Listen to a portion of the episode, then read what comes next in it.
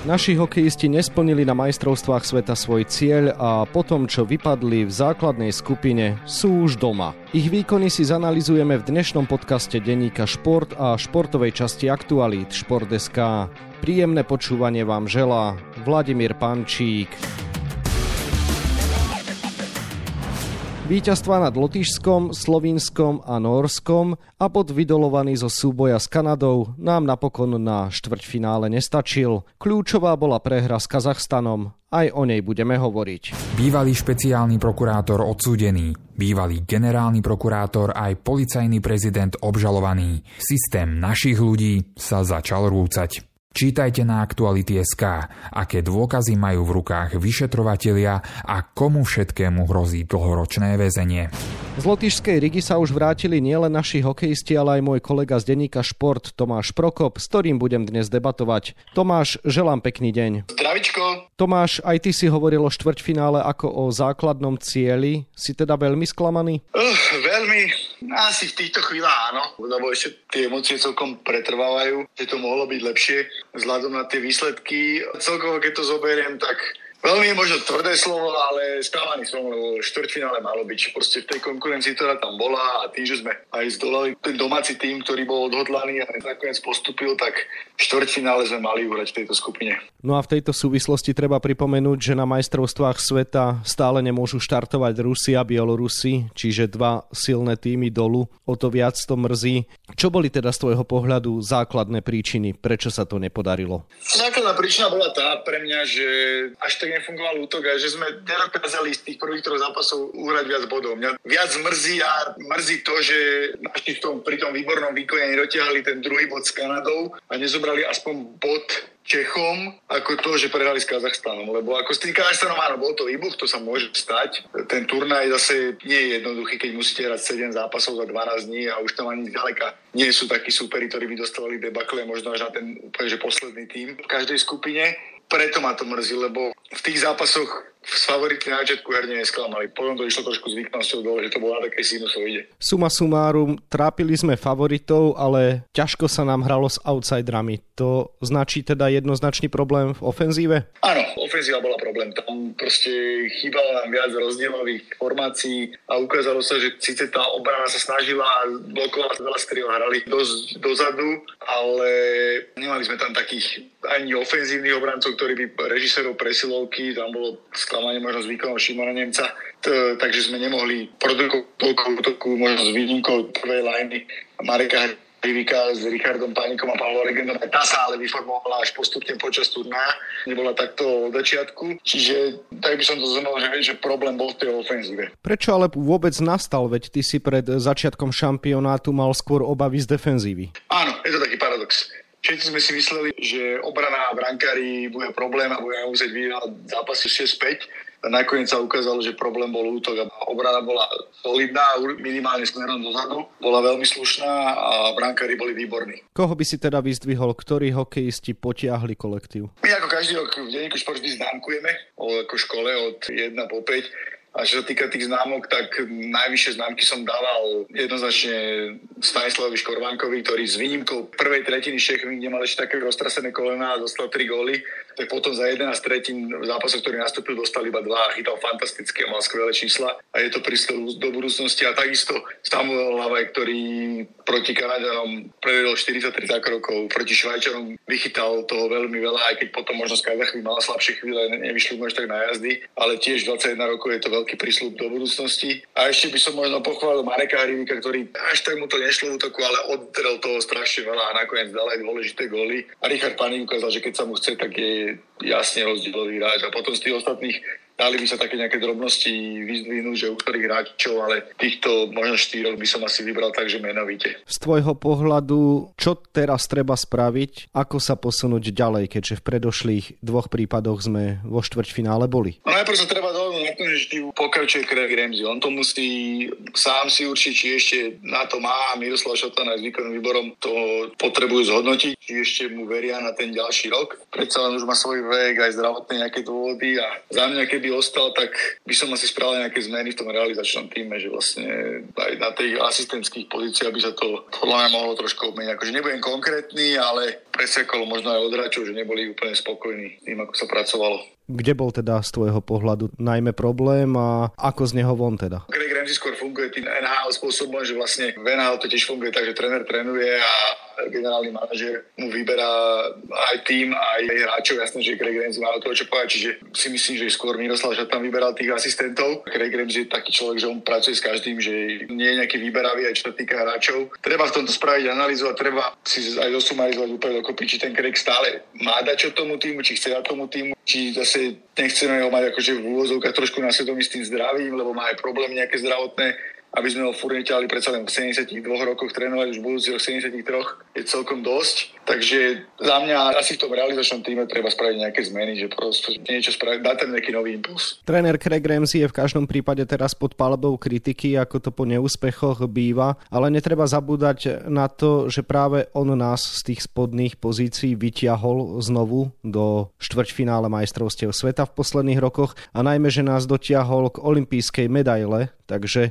je to z tvojho pohľadu fér? Fér to úplne nie. Akože ja sa snažím byť taký skôr konštruktívny, nie úplne kritický. Lebo sú tam aj dobré veci, aj horšie veci a ja to skôr vidím na ňom, že on si musí určiť, či má chuť ešte na, na ten jeden šampionát a, a či do toho chceli, tak akože ak by chcel, tak myslím si, že tá odpoveď bude kladná, lebo sa tých trénerov až toľko na výber nie je najmä keby sme chceli, že slovenského trénera a z tých zahraničných predsa len takto niečo stojí. Ja neviem, či si to môže náš zväz úplne dovoliť, lebo keď chceme trénera s nejakými skúsenostiami na tak to sa bavíme 100 tisícových parametrov, nehovorím, že mesačne, ale na nejakú určitú dobu. V každom prípade Craig Ramsey prišiel na Slovensko aj s tým, aby nielen vychoval našich hráčov, ale aby pri ňom rástli aj slovenskí kormidelníci. Nemáš teda pocit, že niekto popri ňom vyskočil natoľko, že by sa mohol časom uchádzať teda o post hlavného trénera reprezentácie a pokiaľ by sa Craig Ramsey rozhodol skončiť už teraz, tak možno aj hneď? Akože ja keď to poviem na rovinu, tak momentálne mi na hlavného trénera do slovenským vychádza asi len Vladimír Orsak. Ale ten je v dobrej pozícii v Třinci, aj keď je tam len asistent, získali titul. Neviem, či má chuť. Proste z tých ostatných mien mi stále niečo také chýba na to, aby viedol ako hlavný tréner na mestrovstva sveta, lebo ten tlak je enormný. To proste taký tlak, ako je na vrcholovom turnaji, na hokejového trénera, to sa dá porovnať iba s futbalovým u nás. Dokonca by som povedal, to je tlak ako na premiéra krajiny, keď to zoberiem tak v úvodzovkách, keď nechcem to vôbec porovnávať, lebo je to stále len šport. Ale pri tom úzkom turnaji, ako som majstrovstvá sveta, tak ten tlak je obrovský. Že keď aj zobrať trénera, tak pokračovať v tom štýle, ktorý hráme, že proste snažíme sa o agresívny hokej, útočný, ofenzívny, aj keď nevždy to bolo vidieť, lebo hrá tak aj 18, hrá tak aj 20, tak proste tam treba zachovať nejakú tú líniu. Vladimír Orsak by tú líniu zachoval? Myslím si, že áno. Akože na druhej strane dobre, on hrá úplne niečo iné v Cinci, kde hrajú taký defenzívny hokej, ale zase je to dobré, keď aj toto vedia, že proste niekedy možno treba aj v tých zápasoch spraviť tie zmeny a Vladimír Orsak mi akože jediný vychádza. Keby to nemal asi byť nejaký zahraničný teda respektíve keď sa Craig rozhodne, že alebo Miroslav Šatan s výkonným výborom, že už to nepojí ďalej, tak hneď to asi vychádza buď Vladimír Orsak alebo nejaký zahraničný tréner znova. V každom prípade tento rok sa nám teda nepodarilo na majstrovstvách sveta dosiahnuť úspech. Akí hráči nám z tvojho pohľadu chýbali v tej ofenzíve? Kto by tomuto mužstvu veľmi pomohol? Chýbali strelci. Chýbal tam jednoznačne Juraj Slavkovský, keď to zoberieme z Olympiády, ale aj z majstrovstiev sveta. Plus tam chýbala taká väčšia kvalita a konkurencia v tom útoku, že vlastne keď tam má človek viac tých hráčov, ktorí sú ofenzívne zdatnejší, tak tam vzniká aj väčšia konkurencia a potom sú aj silnejšie tie formácie. Na Olympiáde sme mali Pavla Regen Bendu a Juraj Slavkovského vo štvrtej formácii, ktorí sa potom posúvali vyššie. Proste a minulé na majstrovstve sveta, Slavkovského sme mali Tomáša Totara, čo je ďalší strelec. Plus také tie maličké výpadky úplne nepomohli. Teraz budem úplne z iného súdka, že Mario Göman bol náš najlepší defenzívny obranca a nehral proti Kazachstanu v tom kľúčovom zápase. A nehral v tom zápase ani Peter Cehlárik, ktorý mal náš veľmi slušný turnaj a snažil sa a robil veľa dobrých vecí. Mal 4 body v 5 zápasoch, ale tiež proti tým Kazachom a proti Slovincom, keď sa nemýlim, nehral pre problémy s kolenom a vypadol aj z toho zápasu s Kanadou, že vlastne to boli tiež také drobnosti, ktoré sa na tom tým ako podpísali v tom konečnom dôsledku a výsledku. Veľa sa hovorilo aj o konflikte medzi Liborom Hudáčkom a kapitánom Marekom Hrivíkom. Ako si ho videl ty priamo z dejiska, nemáš pocit, že teda ani klíma v šatni nebola práve ideálna? Toto si veľmi nemyslím. Práve, že toto je veľká škoda, že nám to nevyšlo s postupom, že vlastne tí Švajčari, ktorí nakoniec aj sami potom vypadli, čo bol šok, keď tú skupinu ovládli len za zápase proti Lotyšom šetrili hráčov a potom prehrali s Nemcami, čo bolo úplne brutálne prekvapenie a druhýkrát po sebe vyhrali skupinu na majstrovstvo sveta a skončili vo štvrťfinále. Tí naši som mal práve že pocit, že ich to zdvihlo, že tým, že sa ten Libor chytil s tým Marekom Rivikom, že sa vyčistila atmosféra, trošku sa tí hráči nakopli a proti Norom hrali výborne a dokonca si myslím, že aj v tom štvrťfinále potom hrali slušne, podobne ako to bolo minulé s Fínmi, ale zase na keby sa nehrá, to je len také špekulovanie. V každom prípade, čo tento neúspech znamená, možno aj v kontexte práve toho, že Švajčiari včera nestačili vo štvrťfinále na Nemcov, asi, ak sa nemýlim, tak našu účasť v olympijskej kvalifikácii, je to tak? No, všetko bude záležať, či budú Rusi hrať na Olympiáde a toho sa to potom všetko vyvinie, ale áno, je to komplikované, že proste v najnevhodnejšej chvíli sme nepostupili do toho štvrťfinále, že vlastne môže nás znovu čakať olympijské kvalifikácie. Asi by sme ju na 90%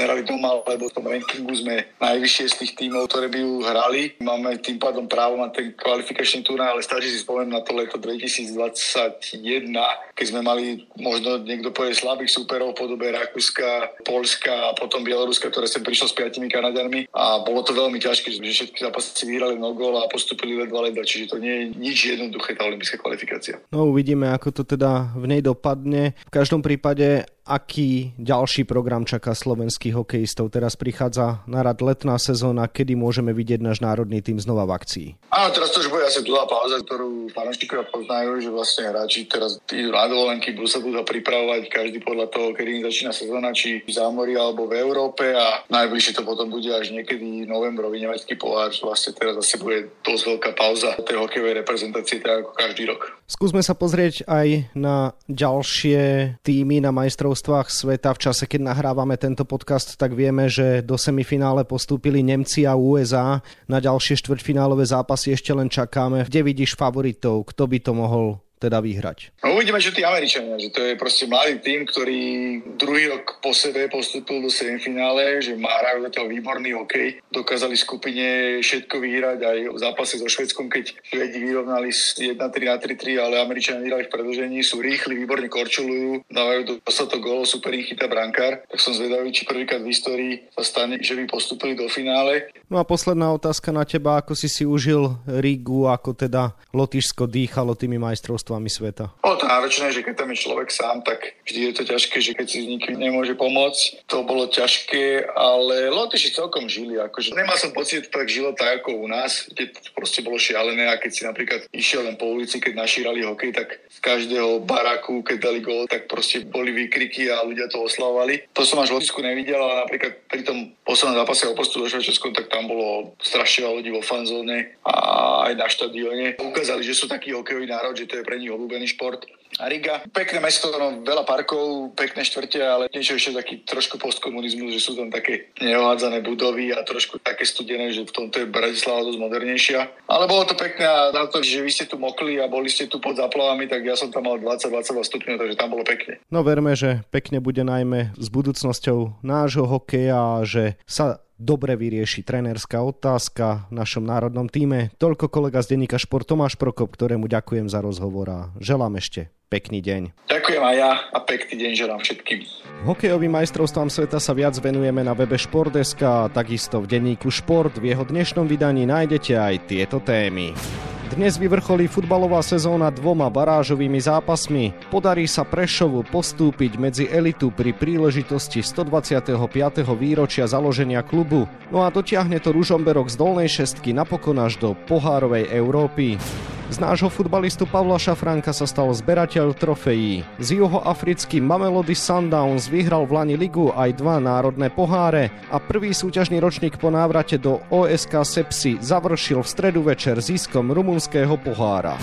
Kapitán našej futbalovej reprezentácie Milan Škriniar bol už na lavičke vo finále talianského pohára. Zatiaľ iba ako morálna podpora, keďže ešte nie je fit po operácii chrbta. V každom prípade jeho Inter Milano zdolal Fiorentínu 2-1 a získal trofej. No a na 28 stranách je toho samozrejme oveľa viac.